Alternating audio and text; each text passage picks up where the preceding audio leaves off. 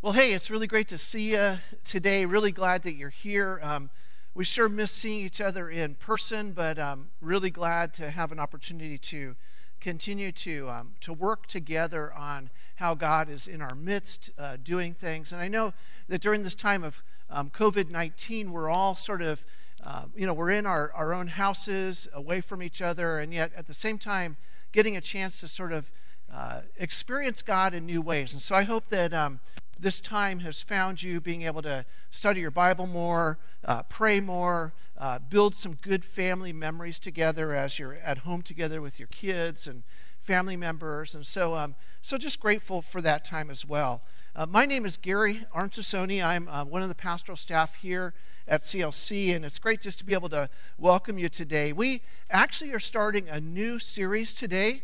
Um, this is on the book of Philippians. And so for the next four weeks, we'll be looking at a chapter each week out of the book of Philippians. So today we're going to be looking at chapter 1. Next week we'll look at 2. Next week 3. And then finally 4. There's only four chapters.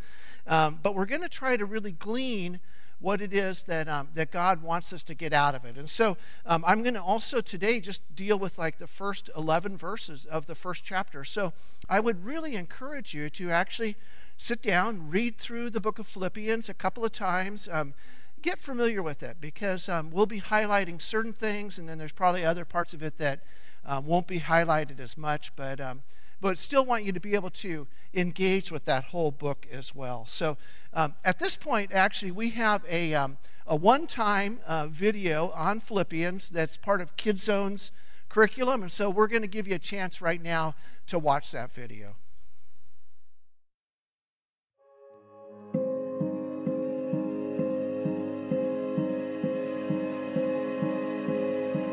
Paul was living as a prisoner in Rome. He had done nothing wrong. But the Jewish people had tried to kill him because he believed and taught that Jesus had risen from the dead. Many did not believe in the resurrection. Now, Paul was waiting to meet with the emperor of Rome. Believers visited Paul or sent him gifts.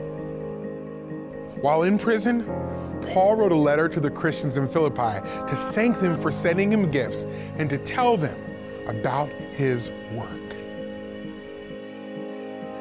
Paul wrote, I want you to know, brothers, that even though the Jews tried to stop me, everything that has happened has actually helped me tell more people the good news about Jesus.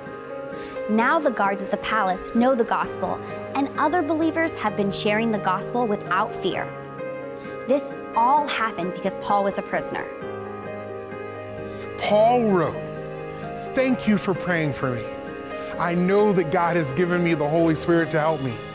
I hope that I will never be afraid or embarrassed about anything. I want to be bold and honor Jesus whether I live or I die. For me, living is Christ and dying is gain. If I live, I live for Jesus. If I die for Jesus, I will be with him forever. Paul said, it was important to the Philippian Christians that he be alive so he could continue to help and encourage them. No matter what happens, live your life in a way that brings honor to the gospel of Christ. Then, whether I am with you or away, I will hear that you are working together to share the good news about Jesus. Paul also urged the believers to not let anyone scare them away from doing God's work. He said, this is the work God has given you to do. Not only to believe in Him, but also to suffer for Him.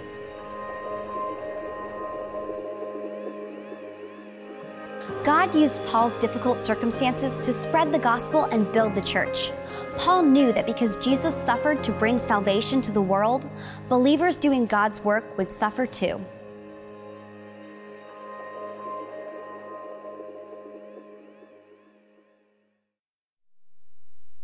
All right. Well, it was great to be able to see that video. I'm going to actually um, invite you to pray with me as we um, as we begin this time um, and look at um, the book of Philippians together. So, God, thank you for your word that reminds us that you are a God of relationship. That you're with us, you care about us, you love us, And God, I pray uh, today and, and um, in this time of worship that you would meet each of us and remind us again of your great love. And so we thank you for all that you do and for being a great God. And we, um, we come to you in this time of a pandemic, uh, mindful that you know everything that's going on and that you're walking with us every day. And for that, we give you thanks and we give you praise. In Jesus' name we pray. Amen.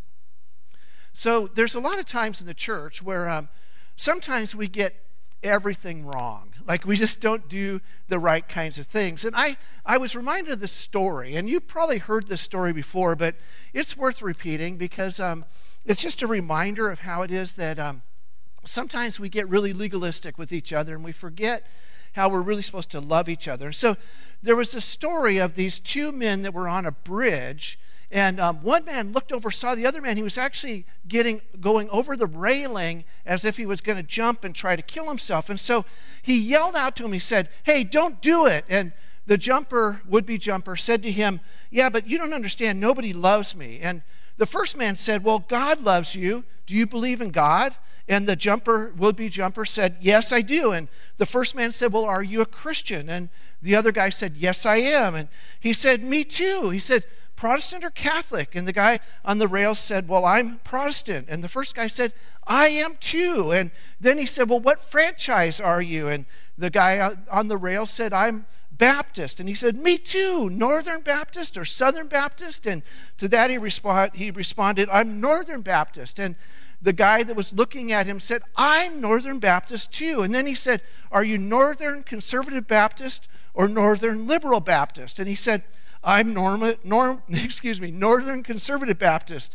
And the guy said, Me too.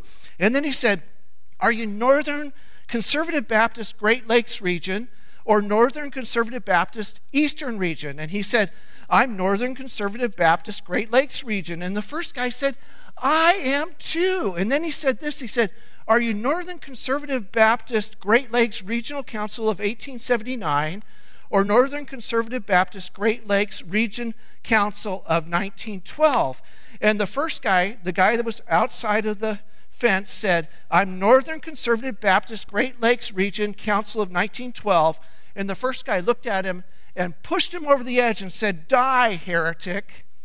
So it's one of those funny things, you know, that a lot of times we get so hung up in our theology and we get so hung up in the nuances of our theology that I think there's times when we get everything wrong and, and we don't understand it. And so, one of the things I want to actually impress us with today is that um, throughout the pages of the Bible, there's this ongoing story that's being told of a God who reaches out in love to all people and actually draws them into relationship. And revealed in this story is a God who desires to know people and for them to know Him and to walk with them. And in the pages of the New Testament, this God is made known to us through the person of Jesus Christ, who came to reveal to us what God is like. And so in this story, God enters into life with people. God walks with them and leads them. They're, they're ordinary people like Abraham and Sarah, Isaac and Rebekah, Peter, Lydia, Paul, and many others. And as they got to know God, their lives changed. Their outlook on the world changed, and their hearts began to be moved by the pain and suffering around them. They began to reach out with God's love and care in the same ways that God was doing it. And they told others God's story and shared how that story of God had become their story. They became God's people, sealed and empowered by God's Spirit, following and joining in God's work to love and bless all people. God's work, which primarily is about making right all that has gone wrong and bringing justice and peace into this world. And it's really to that end that Paul wrote to the church in the city of Philippi. And so today we're looking at the book of Philippians, chapter 1. Um, as I said already, we're not going to be reading the whole chapter, but I invite you to go um, through each chapter as we do this together for the next weeks, four weeks. And these are what are known affectionately, I guess, as the prison letters. It includes Ephesians, Philippians, Colossians, and Philemon. By the time that Paul wrote this letter to the Philippians, Philippi was already a historical city, um, built and fortified from about 358 BC through 57 BC by Philip II of Macedon. He was actually the father of Alexander the Great, and he named Philippi after himself. There was a Roman victory over the Persians in 168 BC, and Philippi became a part of the Roman Empire.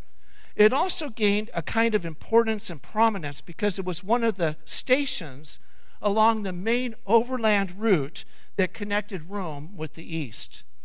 And so we first hear about this church in Philippi actually in Acts chapter 16.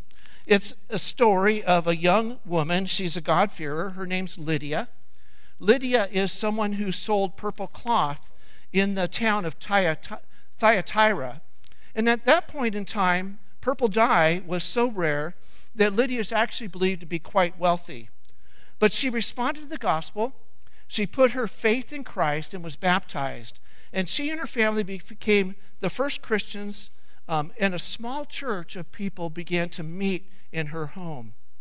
You know, it's interesting because in the Philippian church, women played a major role in that church, not only in meeting the physical needs of the missionaries, but also by working side by side with them in the proclamation of the gospel.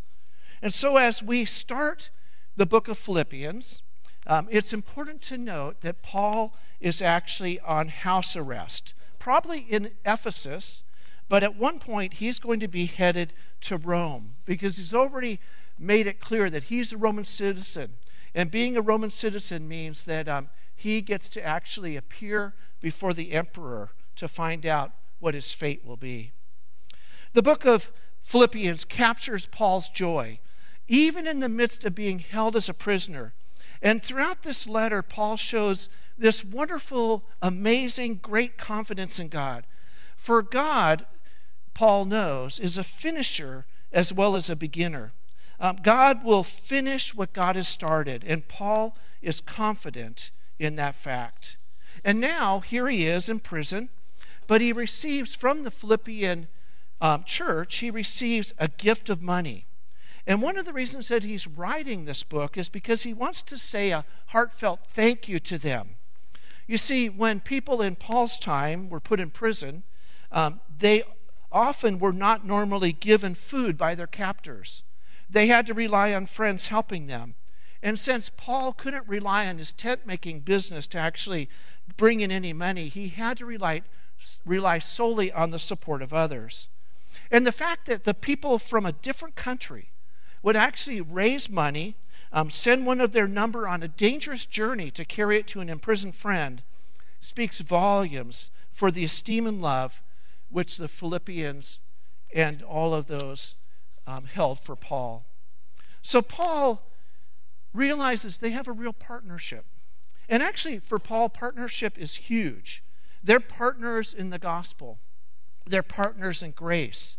Um, they are in the gospel business and the grace business. And along with this gift, this gift proves that they're partners in this. So we're going to begin now with verse 1 and sort of work our way through the book. Um, like I said, we're going to go through chapter 1, verses 1 through 11 primarily. But listen as I read what it is that, um, that Paul is writing to this church in Philippi. Verse 1 Paul and Timothy servants of Christ Jesus, to all the saints in Christ Jesus who are in Philippi, with the bishops and deacons, grace to you and peace from God our Father and the Lord Jesus Christ.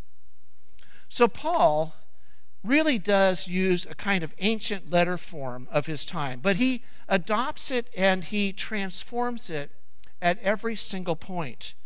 The writers, the recipients, the greetings are all um, defined in Christian terms. And even though this fine point sort of misses our attention, um, the first readers of Philippians, um, after they opened these verses, would have been reminded that the whole of life had been transformed by the proclamation of the gospel. This Jesus who lived and died was buried and then resurrected. In this first verse, Paul uses the term slaves, and actually, I like that term better than the term servants, which is what the New Revised Standard Version uses, but he's doing this to refer to himself and to Timothy. And he's using this term slave um, effectively teaching the Philippians, the Philippians, a lesson that they need to learn. It's a relationship um, in the heart of the church uh, that those who are in the church um, do not have authority, superiority, or even inferiority, but they have a kind of humble equality. You see, slavery itself was commonplace in Rome um, in the first century. In fact, it was hardly ever challenged or even questioned. There was no autonomy for a slave. Um, he or she was in total bondage to the claims of his or her master. And so Paul uses this um, image as a way of describing himself and Timothy as persons who are bound over to Jesus Christ. They are owned by Jesus Christ. They possess no rights of their own. They're totally at service um, of their master. But there is a really major difference here that Paul also sort of brings out, and that is that um, this is not a negative thing. Um, in fact, this is actually a liberating idea for Paul. Because you see, Paul viewed himself and Timothy as those who were slaves of the one who was divine, the one who was the Word that became flesh. And this whole idea that Jesus is Lord or Kyrios, it actually has the same title which was used for slave owners. They were, they were the lords of their slaves. But, but here Paul says, Jesus is my Lord. Um, I am his slave. And so for Paul to be a slave to his master is really the only way that he can be a free person. Because in this relationship with Jesus Christ, he is now free from the law. He's free from the stain of sin. He's free from fear of his life. And he's even free right now here as he's living um, in prison, as he's incarcerated. And so Paul is reminding this church in Philippi of a very, very Christian concept. The greatest person, Jesus said, is the one who must be the servant of all. And the greatest is the one who is the slave of all as well. And so Paul goes on in the letter, and we come to verse 2, and he says to them, you know, that here is the, um, the salutation. He says, Grace and peace be with you. And it's interesting because I remember years ago being in a Bible study and somebody saying, well, grace always precedes peace. And I think that's true. Because you see, once we accept God's grace, then the peace of God actually begins to enter our hearts. This term for grace is a word that Paul uses, oh, 155 times in the New Testament. And each time he's stressing the idea of a kind of free, spontaneous, unmerited favor of God. God is now for them. God has acted in grace toward them on the basis of the death of Christ. And so Paul addresses this letter that we are in Christ, we are graced people, and we are also, he says, um, sending this letter to all the saints in Christ Jesus at Philippi. So, going on, it's interesting he uses this word um, saint. It's a term used for the people of God. They're called to be holy because they actually belong to a holy God. But, but the saint owes their status to the fact that they are in Christ Jesus. Um, this phrase, in Christ, um, is not really meant to draw attention to the ethical character of their lives, but rather it's really the ground of their, exp- their existence. They are now different than they've ever been before. Um, they are over and against who they used to be. They are set apart. Um, they are now living into this new way of freedom.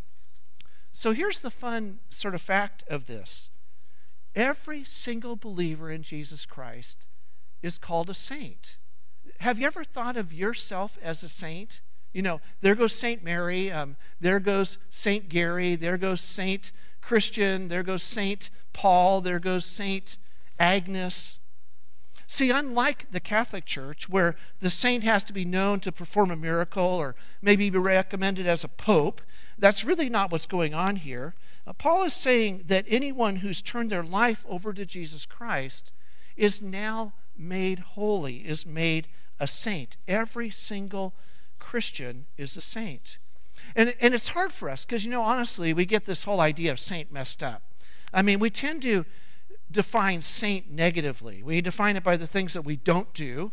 Um, it's true that saints are set apart from certain things. There, there are certain things that they don't do, but even more importantly, they are set apart to do certain things. It's easy to think of sainthood um, legalistically, as if there are things that we avoid, try not to do, but when you turn it around and actually make it into a positive statement, then we're engaging in the purposes of God to bring about God's grace and redemption in the world. This is the action of what it means to live out the holiness that God's given to us. And that's what is meant by a saint. Paul says here it means a partnership. It's a partnership in the gospel. And so Paul says, you know, it used to be that you were not a people, but you are now in Christ. You have a new standing with God. And, and this term in Christ that he uses is actually a kind of shorthand phrase that Paul uses to describe the whole Christian existence and the whole Christian life. And this phrase is really, really important to Paul. In fact, he uses it 164 times in his letters. And he's saying here that the church is not simply a group of individuals who happen to have responded to the gospel, it's actually a community of God's people whose corporate life is an essential expression of their divine calling. There is a union between the believer, the church, and Christ, which we will see Paul use again and again in his letters to the churches. So, why is this so important? Well, um, it seems that for Paul, there's really three messages he wants to commun- communicate by using this phrase in Christ. The first is that Paul wants to communicate God's redeeming actions are in and through Christ. Second, because of Christ's death and resurrections, resurrection, believers have passed from death to a new life in Christ, individually and corporately. In Christ, every Christian lives a whole new existence. They are in Christ, and Christ is in them. Believers are, are made new in Christ, and as such are a part of the new creation that God is bringing about in the world. The third thing is that there actually is a new existence that's meant for all people and for the whole creation. And so God is working through this to make all things new. God was at work in Christ reconciling the world, calling us to join Christ in partnership by reaching out in love to all people. So the Philippians are holy, but it's not because of any merit on their own, but it's because they are in Christ. They have their being founded in who Jesus is, and Jesus is living through them to accomplish what God wants to accomplish in the world. So, for Paul, uh, being in Christ seems to have been the key phrase to which he was able to describe the whole essence of the Christian life. So, moving on, um, let's look at verse 3 together. Paul goes on and he says, I thank my God every time I remember you. It's a simple comment about thankfulness. Paul's thanksgiving for the Christians in the Philippian community is intensely personal. He wants them to know that he thinks about them and that he thinks about them often. He thanks God for them. I'd imagine that being in prison actually gives Paul a lot of opportunity to think. And yet, at the same time, we also know that while he's in prison, he's actually writing, busy writing the books of the New Testament. This is God's grace coming to us through the hands and the mind of the Apostle Paul. And so, this prayer that he says, this thanksgiving he gives, is, is not a community prayer um, for the church at Philippi, but it's really his own prayer. He clearly senses a close, personal, intimate relationship with them and a dependence with them upon God. Looking ahead, um, remembering the Philippians and thanking God for them, he finds himself expressing this in the next several verses. The first thing he expresses is joy in verse 4. He gives thanks with gratitude in verse 5. In verse 6, he talks about confidence in verse 7, he starts to talk about affection. And then in verse 8, he talks about how he actually longs for them and wants to be with them. He says back to verse 4 that he's constantly praying with joy in every one of his prayers for all of them. He's praying in joy in all of his prayers for all of you, he says. Joy for Paul, interestingly enough, sitting in prison, is a constant theme in the Philippian letter. The word in the Greek for joy actually has the idea of rejoicing or rejoicing with. So, you know, how in the world can Paul be happy and rejoicing when he's sitting in the midst of a jail cell? But the fact is that he's not just sitting there, he's also living out the gospel through the Philippians who are carrying on this partnership and their participation in sharing in the gospel together with Paul. Verse 5 says that because of your sharing in the gospel from the first day until now, Paul understands a great deal of partnership. They were the sharers, that the Greek word is the word koinonia, and it has the idea of, um, of uh, fellowship, but it's even more than that, that they are now proclaiming together the good news, that, that as Paul is being helped by them, they are furthering the gospel by bringing that to bear in the world. And the, the gospel itself is something that Paul is continuing to let them know. The good news exists. This good news about the fact that God has loved the world so much that God's Son gave his life and died so that we can have life. And so he's reminding them again that the gospel is this good news for all people that comes to us through the actions of Jesus Christ. For Paul, this good news, this gospel, um, is actually something that is not just a good story, but it's actually God's power by which people are changed. And so for him, this is a very real source of joy. Uh, the source of joy comes through the um, financial help that they've given to him, but at the same time, it comes through this partnership, this koinonia.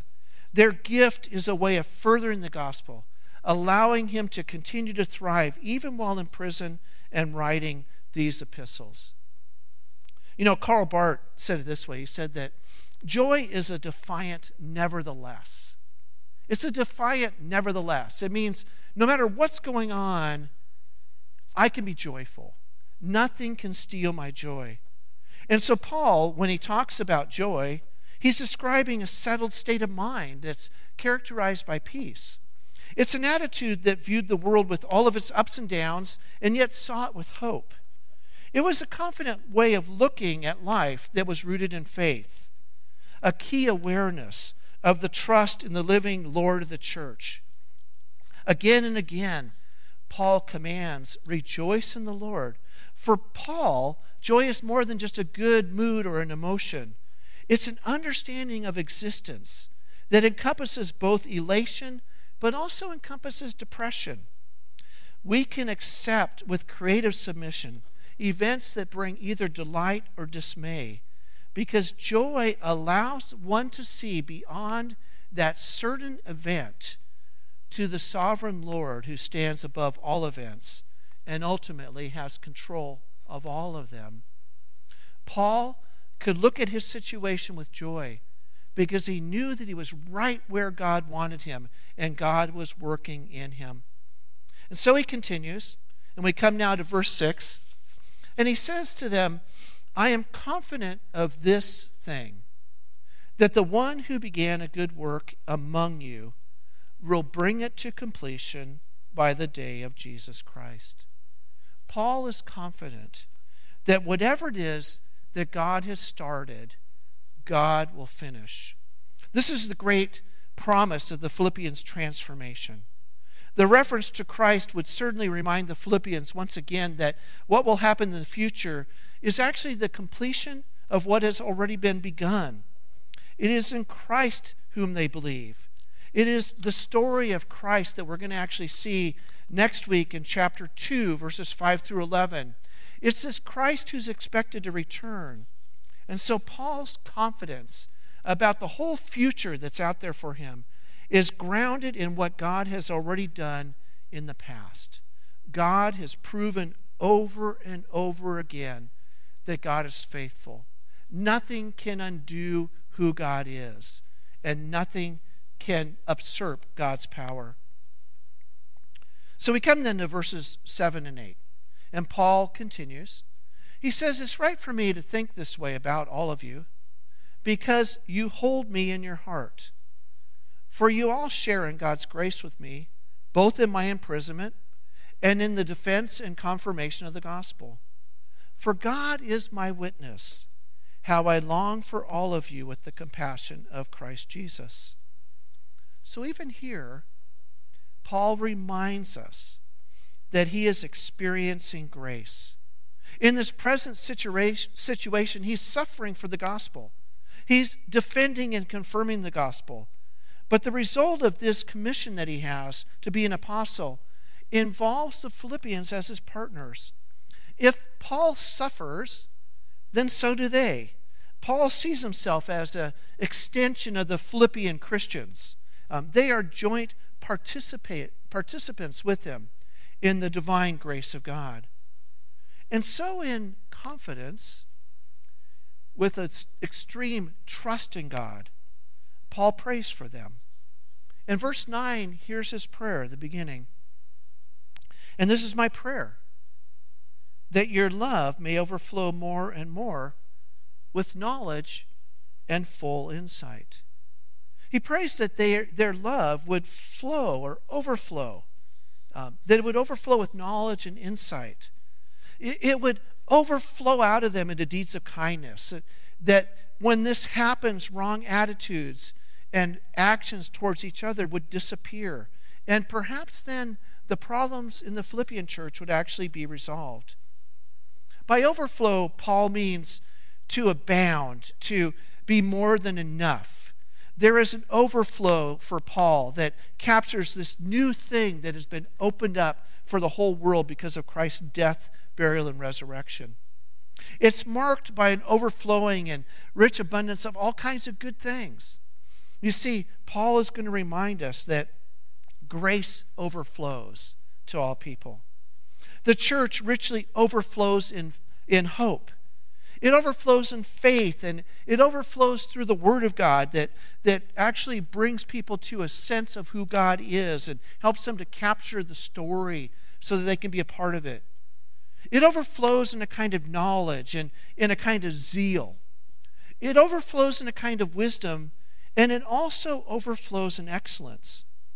And the Christians themselves, the Philippian Christians, well, they overflow in their ability to comfort in their ability to live generously, in their ability to be thankful, and their ability to do everything um, in grace and peace and joy because God is active in their lives. So it's not that surprising that Paul's aspirations for the Philippians is that they might be so rich in love that they wouldn't actually have anything big enough to store it all. But but rather it would just overflow and it would be true and move through the community in a way that people would understand God's love and grace in a new way. So, this love must not only characterize them, it has to well up and flow out from them in an ever increasing degree, uh, more and more toward each other and toward all who live in Philippi. They, they are the recipients of this love of this little church that is continuing to reach out in love and grace. And Paul, you know, has this interesting way of looking at this. I mean, he talks about love actually growing in knowledge and full insight. And, you know, when I read that and thought about that, I'm not quite sure how we really get that. I mean, because when we um, think of knowledge and insight, that's not often how we think of love. You know, we think of love as have to do with emotion and affection, not with knowledge and wisdom. But for Paul, they're all bound up together. And I think part of the reason for that is because you have to understand that in the Hebrew mindset, um, the gut was actually sort of the center of the person. There wasn't this sense of, of head and heart that were different. Um, that was actually how the Hebrews saw things. They saw things as that was holistically the same. It was later that the Greeks would begin to say, oh no, this is all divided and it's all different. But in the midst of all of this, from a Hebrew mindset, Paul would say, no, the head and the heart, all of these things actually work together. And in working together, It, there's a united kind of thing. It's about the physical being, it's about the thinking, it's about the heart and the passions and everything else. There's a center in that. It's united head, heart, and body. And so Paul reminds them that true love actually is one that has full insight and knowledge as well.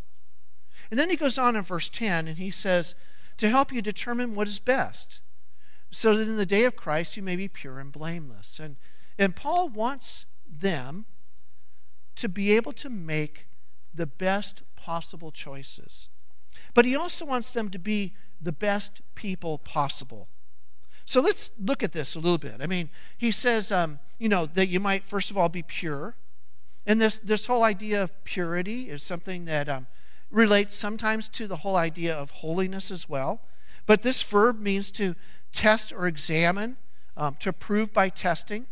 It was actually a, a, term that was used to assay metals um, and to test the genuineness of coins.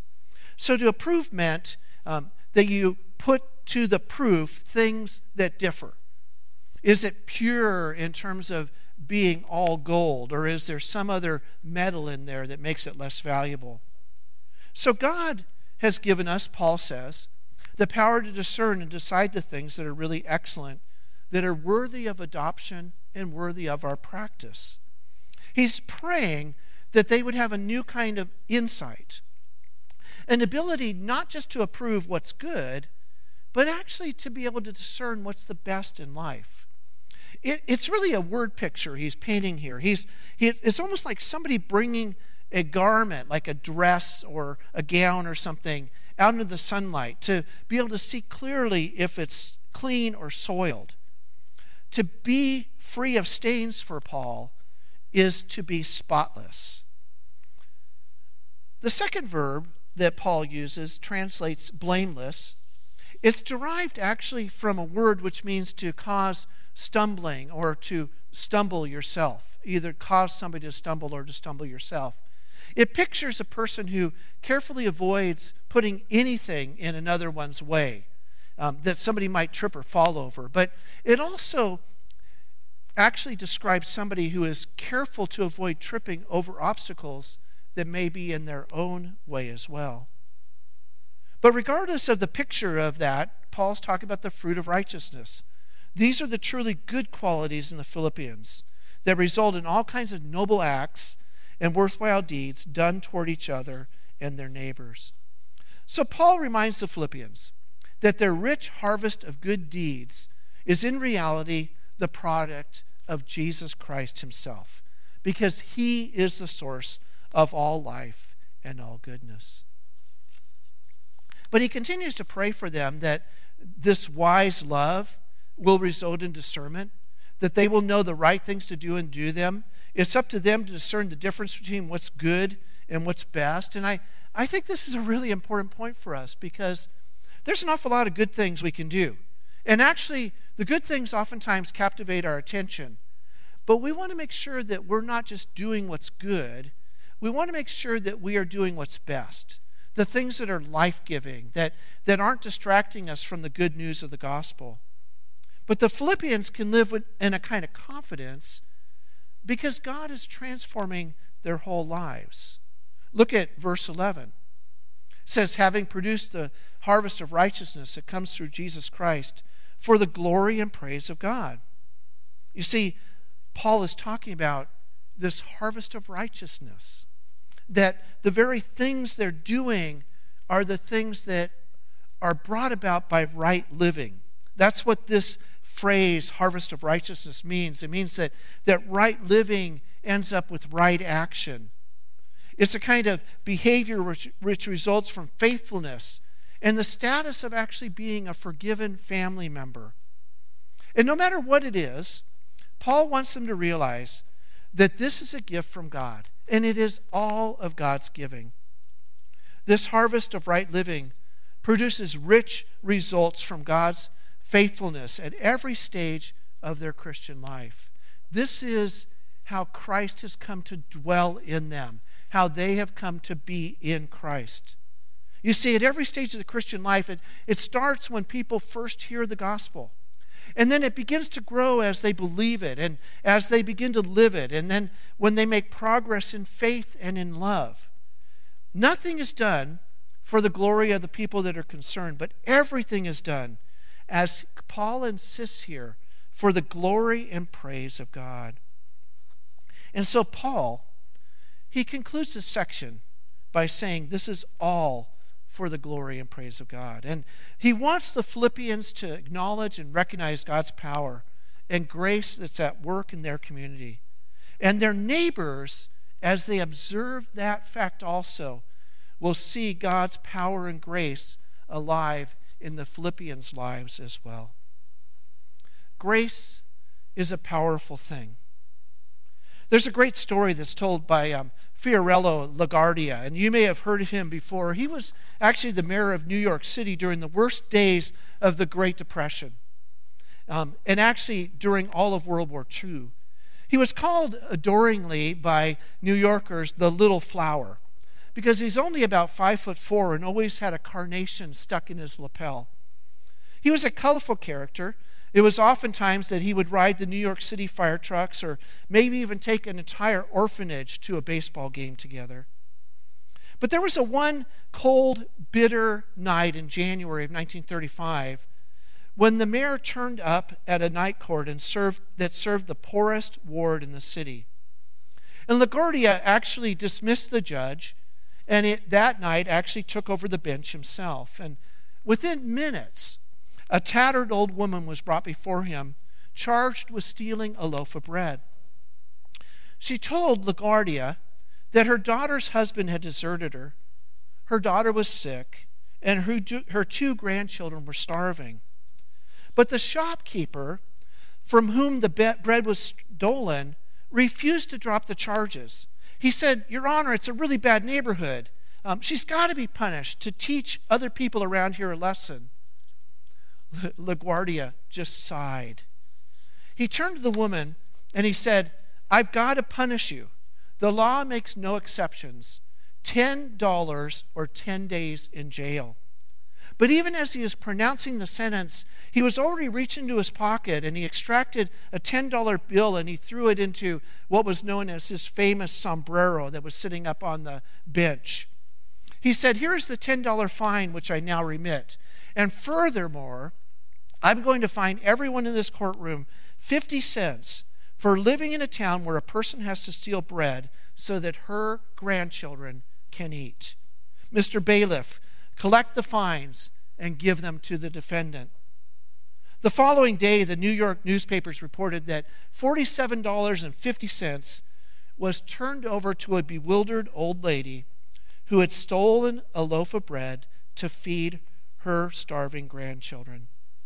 50 cents of that amount being contributed by the red faced grocery store owner, some 70 petty criminals, people waiting with traffic violations, and a group of New York City policemen, each of whom, after giving their 50 cents, gave the mayor a standing ovation. Paul writes, And this is my prayer that your love may overflow more and more with knowledge and full insight. So, what do we make of all this? I mean, I've been talking a long time, I've said a lot of stuff, but I want us to think about a couple of takeaways that I think are important for us as well. You know, Paul's prayer in this passage, though it's brief, it's profound. It's a prayer for a Christian community that it might overflow in an intelligent and perceptive life. That we might have the ability to recognize and choose the truly essential things for, for life. That it might be pure and never become a means of hurting others. That it might allow Jesus Christ to generate all kinds of good in the midst of the fellowship. That it might be a community committed to honoring and praising God. At the same time, being honored and praised by others who are looking in and who are benefiting from the work of the people of God. Paul's inviting the Philippians to live out their lives as a way of pointing to the reality of who Jesus Christ is in them through them and with them. Meister Eckhart, who um, was a mystic, he wrote If the only prayer you ever say in your life is a thank you, that would be sufficient. We can see how Paul's outpouring of thanks not only strengthens him, but strengthens the Philippians' faith as well and cements the relationship between them and Paul. What are you thankful for today? God continues to bless us and be with us, and there are many things that we can have gratitude for, but we have to think of what they are. The third thing that I'd sort of bring as a takeaway for this is that um, if our love is informed by knowledge and insight, we can understand what we're called to do and we'll always live in accordance with God's purpose.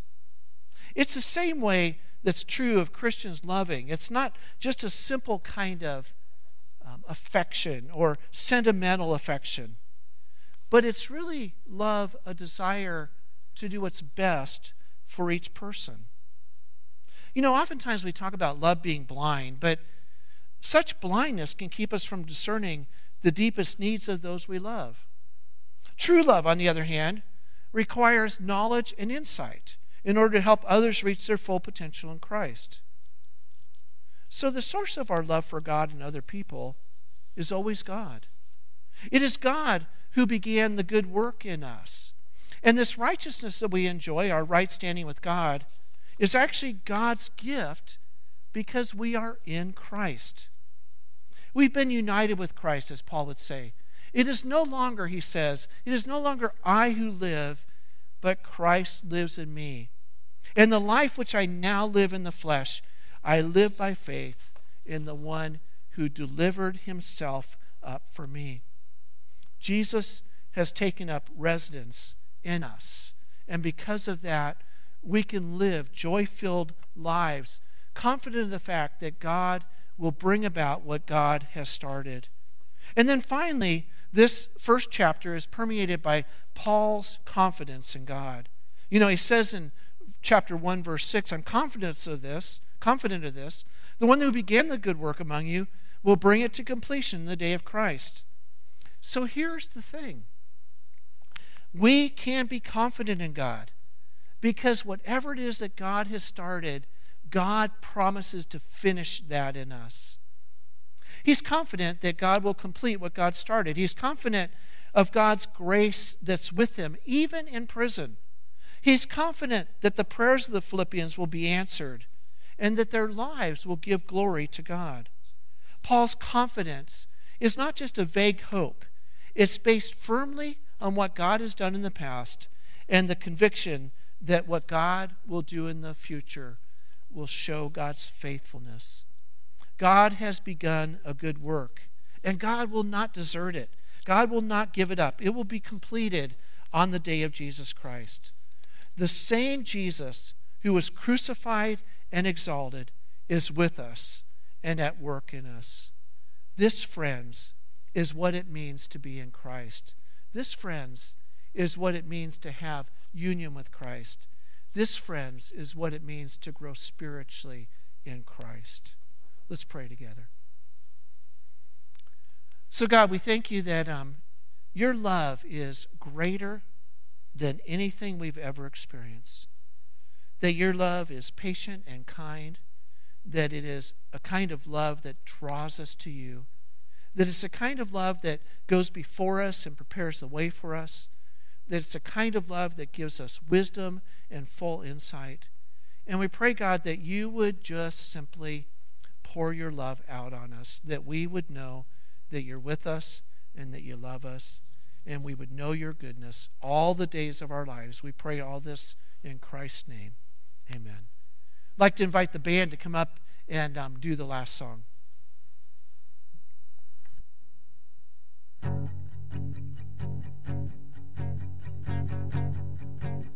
What holds your heart, what stirs your soul, what matters come to mind. The cares you keep, the thoughts you think. It's not all wasted time.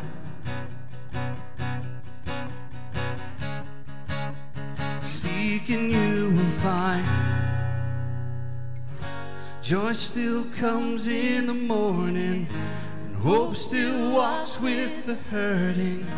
If you're still alive and breathing, praise the Lord. Don't stop dancing and dreaming. There's still good news worth repeating. So lift your head and keep singing. Praise the Lord. Roll by. We wonder why we lost our way from home. A father finds the child inside. We left for growing old. Awake, awake, awake, my soul.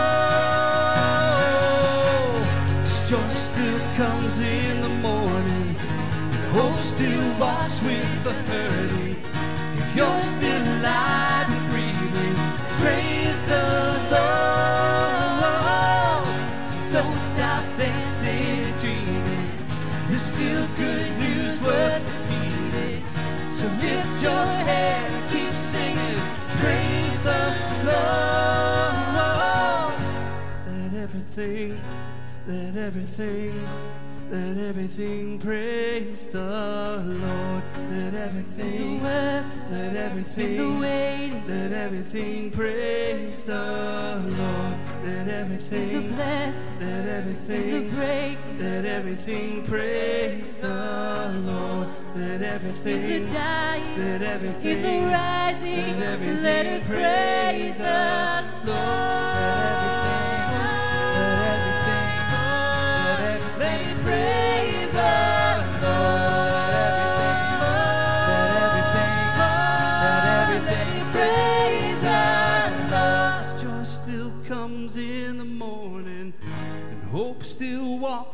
The hurting.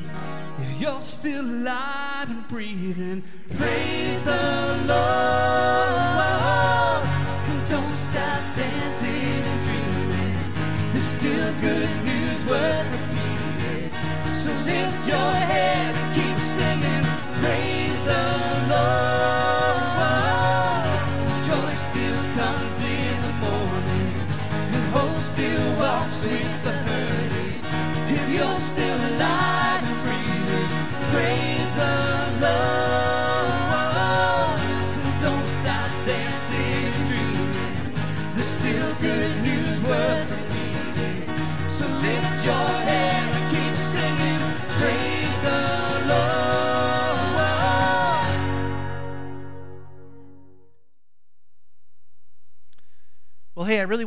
you for being here today. Um, I hope that this message um, spoke to you in a way that you have even more confidence now that God is at work in your life.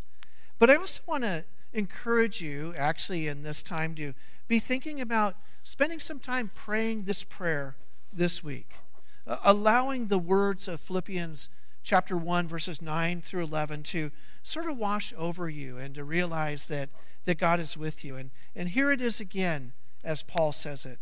And this is my prayer that your love may overflow more and more with knowledge and full insight, to help you determine what is best, so that in the day of Christ you may be pure and blameless, having produced the harvest of righteousness that comes through Jesus Christ for the glory and praise of God. May this be true in us, um, in all of us. So thanks for being here today, and we'll look forward to seeing you next week as we move into chapter 2 and have a chance to look at one of the oldest hymns in the New Testament that actually talks about who Christ is, why he came, and what was important to him. So we'll see you next week.